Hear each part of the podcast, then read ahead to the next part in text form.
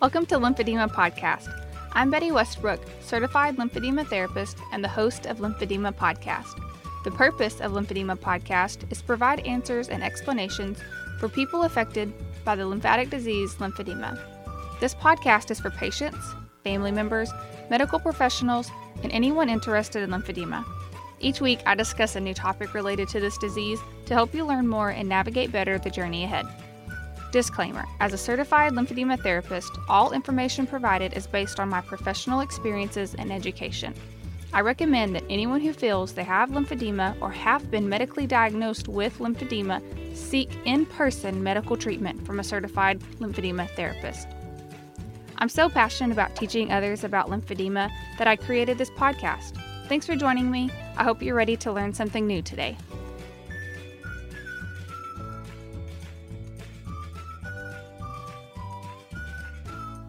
This is episode 7 of Lymphedema Podcast. Welcome back for another episode of Lymphedema Podcast.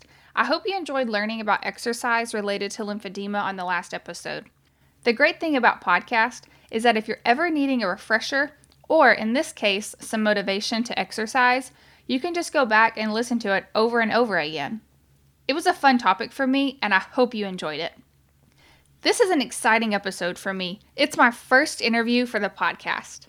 Frank Aviles wears many hats. He is the Wound Care Service Line Director at Natchitoches Regional Medical Center, instructs in wound care and lymphedema for the Academy of Lymphatic Studies, is a physical therapy wound care consultant at Louisiana Extended Care Hospital and at Cane River Therapy.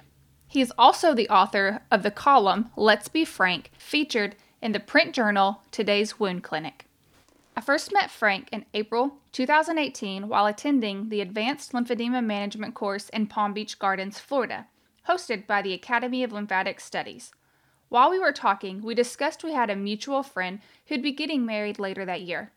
In April, I had no idea I would be creating this podcast, but by November, when I saw Frank at our friend's wedding, I knew he was going to be at the top of my list to interview. At the wedding, I mentioned to him that I would be calling soon to discuss an interview for the podcast. He was so excited and encouraging about the podcast that I knew I wanted to interview him first. That is the thing I noticed about Frank from the start his love for the topic of wound care, but also his love for educating others. The unique thing about this episode is that most of the questions came straight from you guys. You messaged me or commented on Facebook and Instagram with your questions for Frank, I didn't have to research or come up with questions that sounded like I knew what I was talking about because you guys are the ones who live with lymphedema daily, which really excites me because this is exactly the way I hope to use this format. Finding experts to answer your specific questions related to lymphedema. I hope you enjoy this Q&A with Frank Aviles, physical therapist, certified wound specialist, fellow of the American College of Certified Wound Specialists, and certified lymphedema therapist. This morning on Lymphedema Podcast, we have Frank from Natchitoches, Louisiana. Um, good morning, Frank. How are you doing? Good morning. Thank you. I'm doing well, and yourself? I'm doing really good. Having a great day already. So, mm-hmm. I want to start today talking about wounds and wound care in lymphedema or lymphedema related wounds, as the topic goes.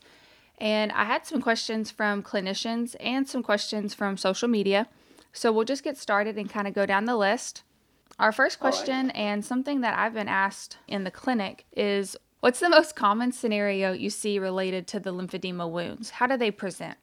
First of all, I do want to thank you for having me in this podcast because uh, this is something that hits home to me because um, what I see out there is regarding wounds in general is that we have best evidence practice, but clinicians don't really know how to apply it, or we may miss the the boat. We may do nine out of ten steps, and that one last step is very important. So when it comes to wounds, I look at two different scenarios.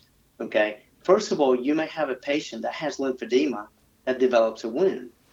Well, the problem there is that if the clinician does not know how to take care of that wound, uh, most likely they may think it's infected. So the next thing you know is the patient is being admitted to the hospital with an infection. And I've been practicing for a long time, and I can tell you, I've seen patients that were mm-hmm. admitted to the hospital and ended up with amputations where they didn't need to have that amputated. But the other problem that I see is patients that come into the clinic or uh, to the hospital and they didn't have lymphedema. What they had was a trauma, an infection, or chronic venous insufficiency that over time develops into a lymphedema secondary problem. So the patient will be coming to the wound care clinic or to the hospital being treated for the primary etiology and not secondary etiology being addressed. Right. I know that I've had patients who they've gone in for maybe uh, a bout of cellulitis, and some of them they've got a little weeping they couldn't resolve, and they've gone to the emergency room. And some of the emergency room doctors and nurses, they're just unfamiliar with lymphedema. And well, we're going to have to just, we need to talk about an amputation. And my patients just run out of the emergency room terrified or they go to a, a, doctor's appointment and they say, you know, well, we probably should consult about an amputation. You don't know what you don't know.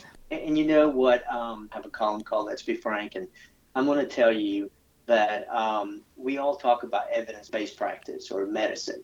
And when that came out in 2000, the definition of that was to use your expertise, your skills that you have now, and combine that with best practice or best research, along with new learned information, furthering your education. And I can't tell you how many times a clinician does not have time to educate themselves. So we're basing evidence based practice on what we know best, which may be way outdated. So with lymphedema, I can tell you, you mentioned that patient with amputation. I've seen it firsthand where a leg was amputated and then the other leg was as bad, but it didn't smell. They didn't think it was infected. And you should see what the patient goes through when all of a sudden that other leg gets back to normal and he's questioning did that leg need to be amputated. For clinicians what would you recommend for basic wound care in their clinic?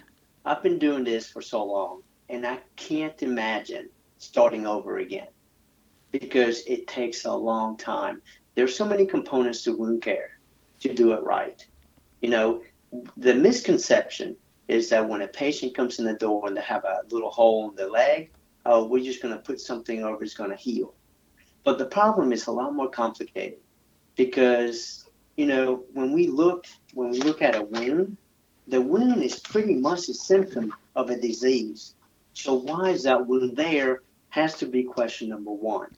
Is it because there's vascular issue? Is it because there's a autoimmune deficiency? So when it comes to giving guidance on wound care, you know, the first step is try to find what the cause of it is. And then from there on, find out what factors are affecting that wound from healing. The next step is what do I need to do to that wound? So it becomes a threefold process where you're looking at to make sure there's no infection. You're also trying to prepare that wound bed, and you're also trying to uh, take care of the exudate while controlling bacteria. So I guess to go back and answer that question is you you got to start with the basics.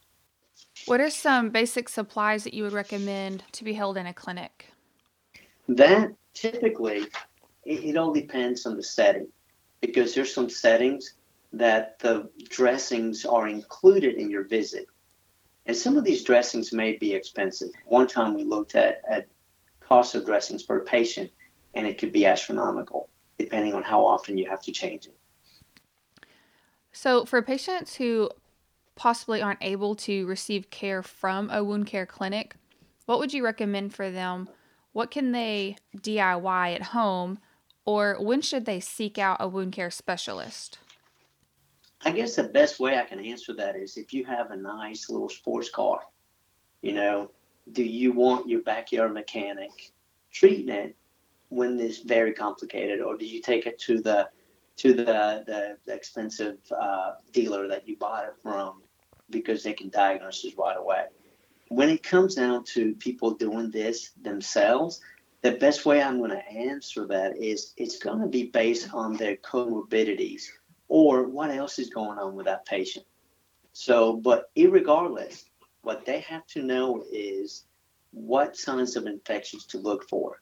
Because if that wound is getting signs of infection, they're going to need treatment by by a clinician, whether it's uh, their primary or whether it's another wound care physician.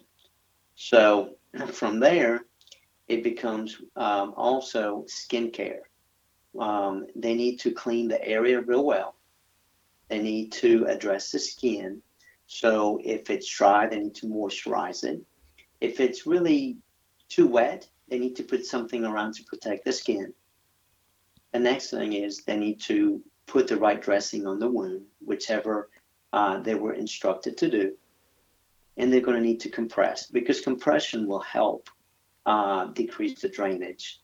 And when I say compression, when they come to our clinic, we have to make sure that there's not another problem in the lower extremity, meaning that they have adequate circulation.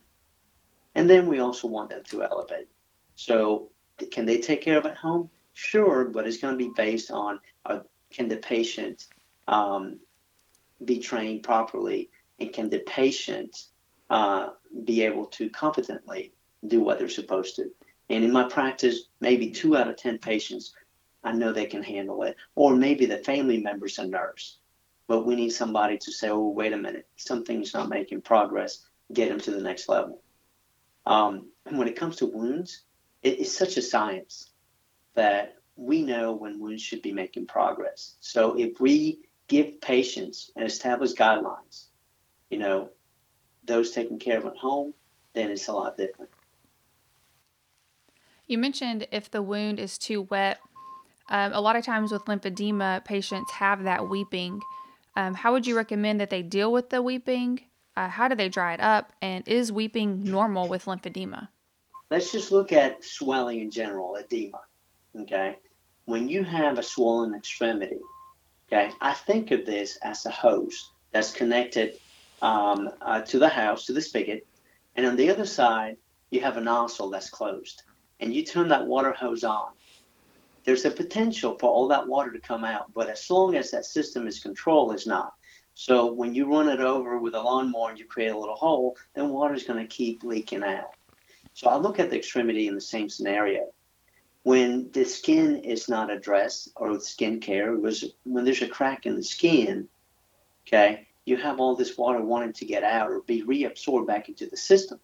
So with any edematous or lymphedema condition, all that swelling, all that fluid needs to be reabsorbed. Well, with lymphedema, the potential of that water weeping is there when it finds a way through the skin. So, so is it normal with our patients? Yes. But what we can do to control that is to actually do the skin care and also compress. Compress those patients that have adequate arterial circulation. Because when you compress, what you're doing is you're decreasing the ability at the smallest blood vessel level to decrease filtration or decrease that water coming out. Now, is it normal? Yes. You may have to change the dressing. You may have to change the compression more often initially, but after a few days, I'm going to tell you that I've seen progress with that weeping decreasing. But you have to consistently address uh, compression. So, speaking on the topic of compression, LymphaPress is a pneumatic pump company, and I was reading through a handout actually from the Advanced Lymphedema Management course, and that pamphlet that they gave us it claims pneumatic compression at home will aid in the healing of wounds. Um, I know we talk about compression as far as maybe compression garments or compression bandaging, wrapping.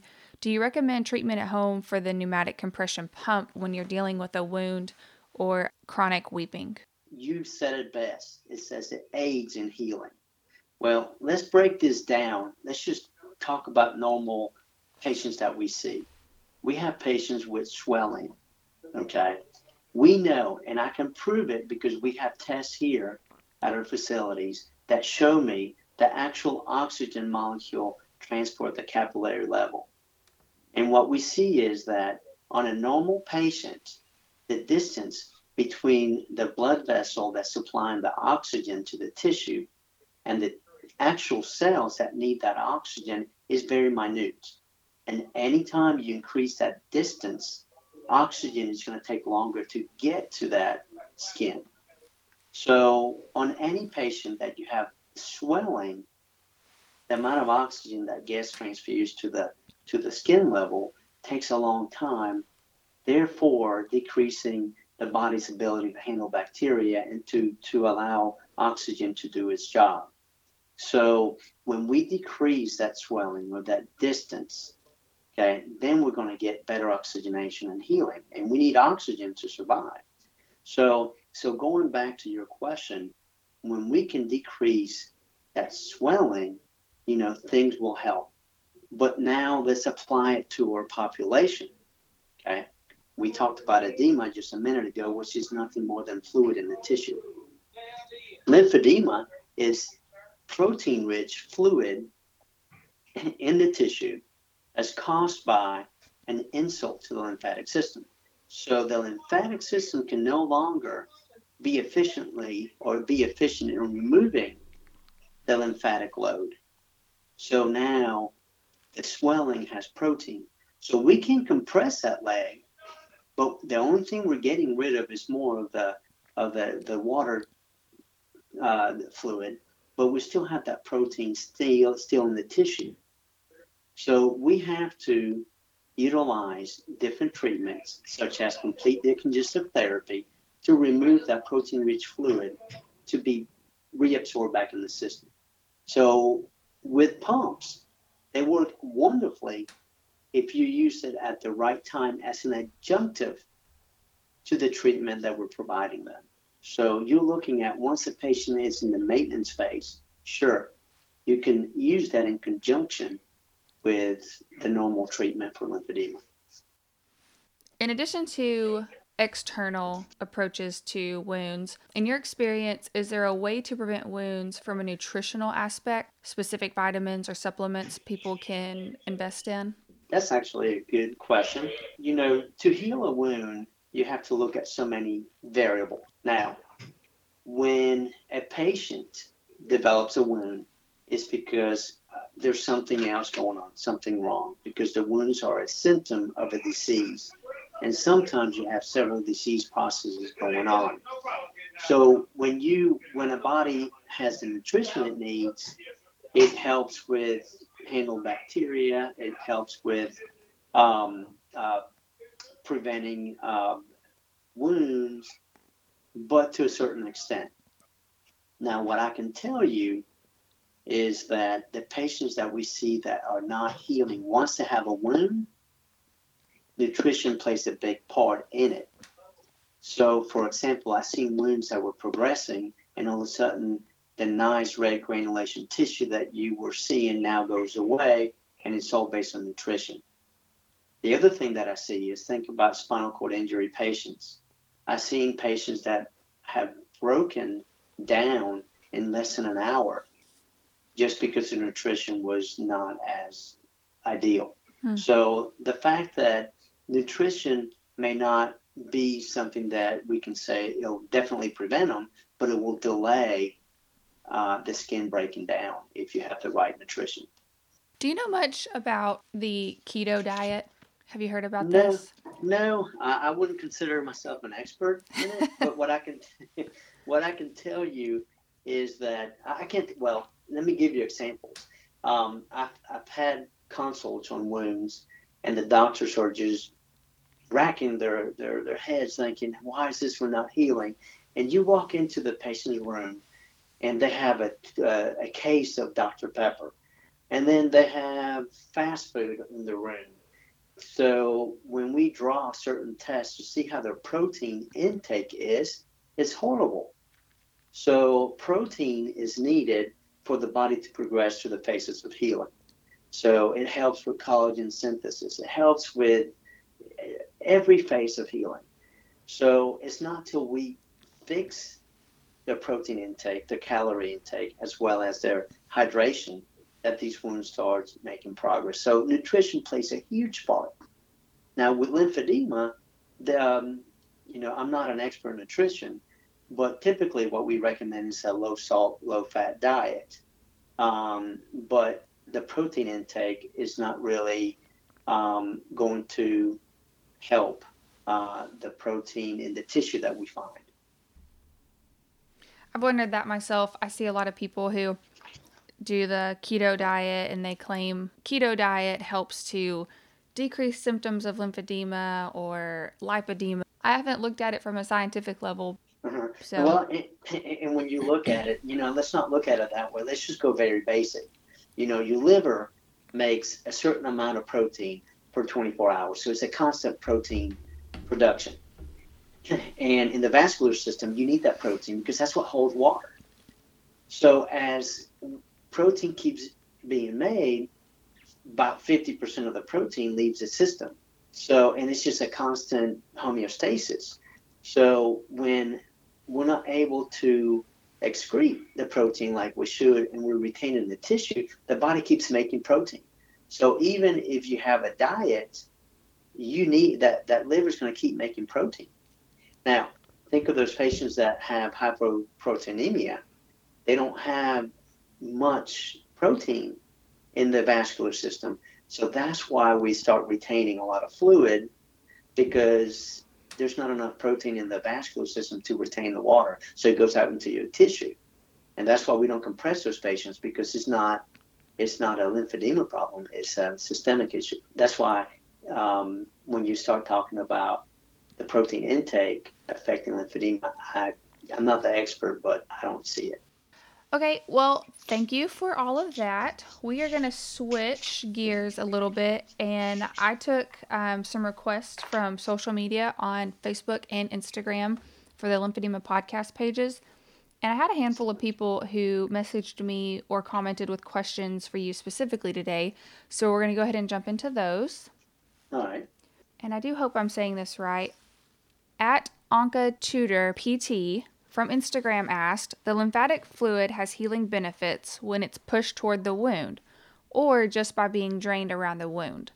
I'm not sure that the lymphatic fluid has any healing benefits because, again, that's just waste products that the lymphatic is trying to get rid of, that lymph fluid. It's just nothing more remaining water, um, broken cells, long fatty acid chains, and uh, as well as proteins that are trying to leave. But when you are um, um, uh, using your techniques and you're moving fluid out of that hole, which is the wound, you're helping the body get rid of that protein rich fluid. So, yes, it helps. And actually, um, there's um, there's a, a, friend of mine in, in North Carolina and somebody I've been talking to in Turkey and, and somebody in Venezuela. And what they say and what I've seen is that when you do MLD and uh, with wounds, it helps speed up the healing. Uh, so, so just draining that fluid out, I think, is terrific, and it does have healing effects. Um, when I did a lecture in South America, uh, somebody did say that what they're doing is they're doing MLD and they're using banana plants for dressings. So that kind of tells you that that um, it's not the dressing helping them; it's more of, of what we're doing to the wounds. That's fascinating. At Vera Limp Spain from Instagram asked that there are days when it gives her cramps in the leg and sometimes itches. Is that normal? Let me, I guess my disclaimer is I'm not a physician and I'm not giving medical advice. But from what I've seen in the past, is that, you know, typically uh, when patients go to their doctors and they complain about cramps, um, the first thing that they think of is, are you hydrating enough?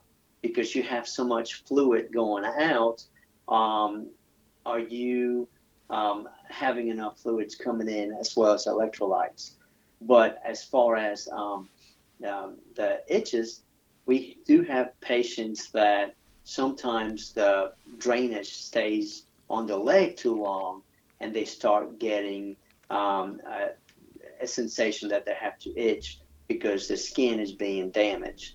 Uh, so, um, and it sometimes it can irritate the skin, uh, which you know that's uh, something huge out there. Is is it cellulitis or is it stasis dermatitis? Is it something else? So I would say make sure you're doing good skin care uh, to prevent that itching. At Traveling Trader from Instagram asked, "How do you prevent the wounds?" That's a good question. Uh, that's multifold, and we can spend a whole eight-hour uh, day talking on it.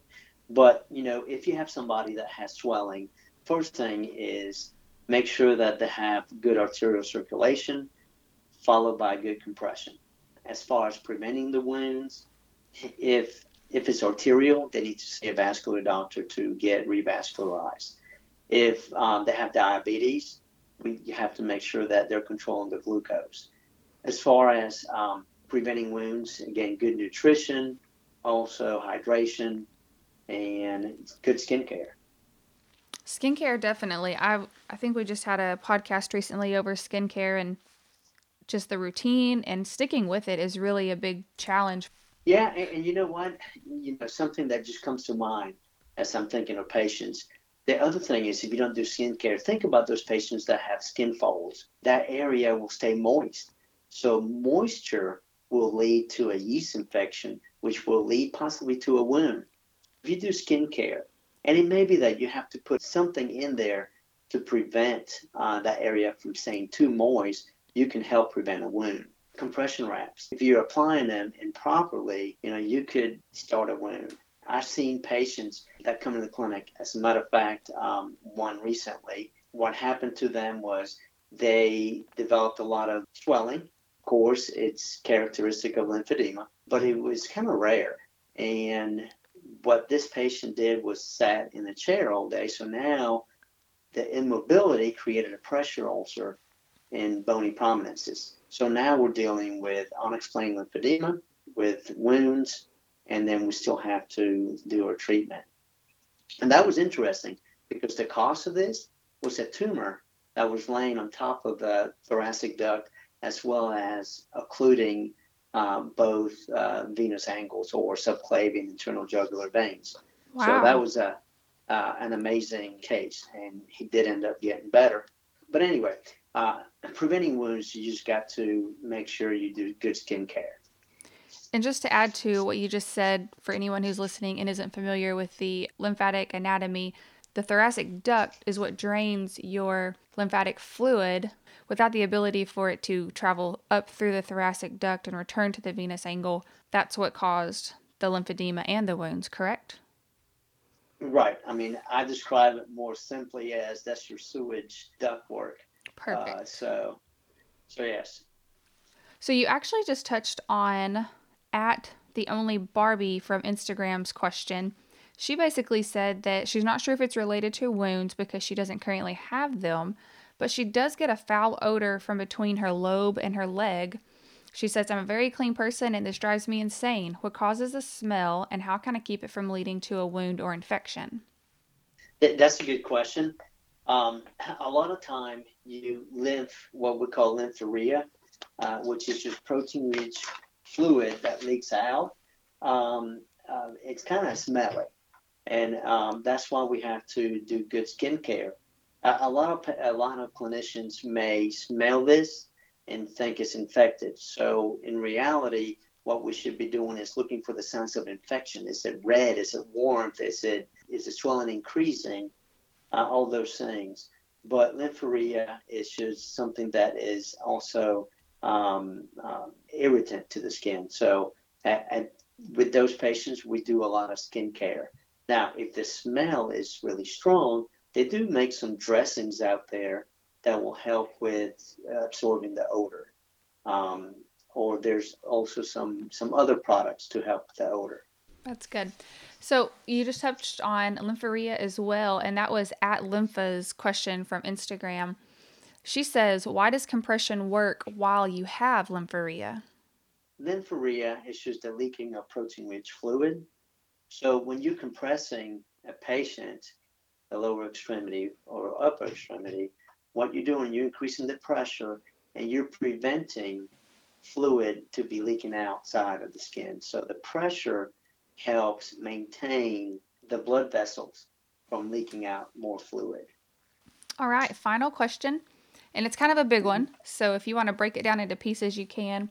Or we All might right. just need to have you on later to talk about some more of these topics here. And this is uh, Phyllis K from Facebook. She says, I'm a new CLT and I don't know much about wound care, but I'm interested in finding out.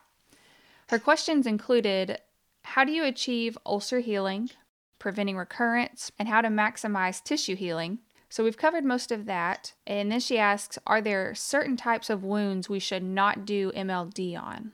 That's, uh, of course, it's a loaded question, but it's a great question. Um, when we talk about reoccurrence, um, I always interview the patient because we're in an area, we're in a, I guess, healthcare field now that we talk about having the patient be the center or the focus, patient centered care. But a lot of times we forget the patient. So if the patient's not willing to do what they're supposed to, then you're going to have recurrence. You're going to have problems down the road. So the first thing that I would start with this question is you have to make sure that the patient buys into it. Because if you're having to work harder than the patient, then you, the chances of reoccurrence is pretty high. As far as maximizing tissue healing, and I'm going to skip around a little bit, but maximizing tissue healing, it's it, it's all about the basics. When we get ahead and we start looking at advanced care and forget the basics, we are not doing our, our job. Um, a lot of times we have to consistently do the basics in order to heal wounds. So the basics will be is preparing that wound bed. What's causing that wound from not progressing? Is it because there's no blood getting to it? Is it because there's a cancer lesion causing this?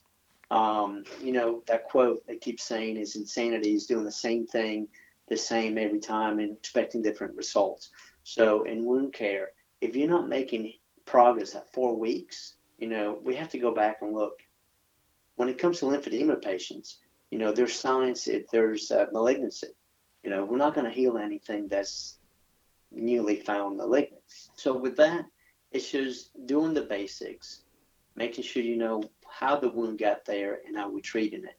It could be as easily as the patient is taking steroids, not allowing the phases of healing to occur. So just even controlling the medications will even help. Now, as far as certain types of wounds that we should not do MLD on, um, you know, there, there's some relative contraindications. One of them could be, you know, um, it could be a palliative care. You know, do they have cancer? Um, sometimes you don't want to do it. Sometimes they're asking you to do MLD as palliative, but those are the patients we want to have an order and we know what the goal is. It could be just to have good and a life. Um, sometimes um, it could be if you have radiation burn uh, areas, you don't want to do MLD over that area. If the patient has an underlying condition that makes it worse, you know, it could be patients with rheumatoid arthritis um, or patients with RSD. Um, there's an acute phase and a chronic phase you have or inflammatory, you have to catch them at the right phase in order to be successful. So go with your gut instinct. It could be somebody just asked me a question yesterday uh, from across the country about lymph node transplant. It may be that you don't want to do MLD right over that and you want to stay proximal. Uh, it could be an incision, fresh incision. You want to stay away from that. Thank you so much, Frank, for being on today and answering all of our questions related to wound care and lymphedema. Well, I appreciate it. Thank you for having me, and uh, I'm glad that you're doing this podcast um, because there's the more education you can provide, the better. If you enjoyed this interview with Frank, be sure to check out some of his other work. As mentioned in the podcast, he writes a column, Let's Be Frank, for today's wound clinic. On their website, he and Dr. Hettrick have provided a lymphedema handout free for anyone. While I was looking on the website, I also noticed handouts for foot neuropathy and chronic venous insufficiency. If those topics are helpful to you, check them out. Currently, Frank is working on an article for Joe Zuther on the topic of weeping legs related to wounds and lymphedema. I imagine this will be featured on Joe's website, lymphedemablog.com. Be sure to keep an eye out for that. Mother Teresa says, Loneliness and the feeling of being unwanted is the most terrible poverty. This podcast is here for you to find friendship and a community for your journey with lymphedema. I hope you enjoyed learning more about wound care related to lymphedema. Email me with your story if you would like to share. Lymphedemapodcast at gmail.com or visit the website lymphedemapodcast.com to submit a topic for another episode.